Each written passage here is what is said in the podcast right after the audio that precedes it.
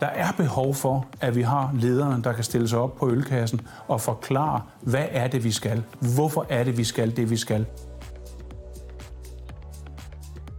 I den digitale verden, der skal man knuselske de nye ting, der kommer på markedet. Det vil sige, at alle de teknologier og de platforme, som vi alle sammen bliver introduceret for, kan næsten gøre, at vi bliver paniske, fordi der er så meget, vi ikke forstår. Så det gælder om ved godt strategiarbejde, ved gode mennesker omkring sig, at få defineret, hvad er det, vi kan bruge hos os i vores virksomhed.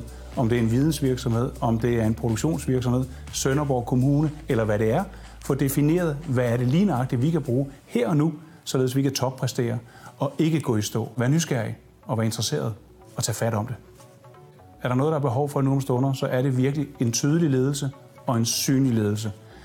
Der er behov for, at vi har lederne, der kan stille sig op på ølkassen og forklare, hvad er det, vi skal? Hvorfor er det, vi skal det, vi skal? Og det er nok det, der kan være mest udfordrende for organisationer, det er, hvis man taler for meget med spredte fingre, i stedet for med en knytnæve, og siger, det er det, vi skal. Det er det, vi skal have fokus på.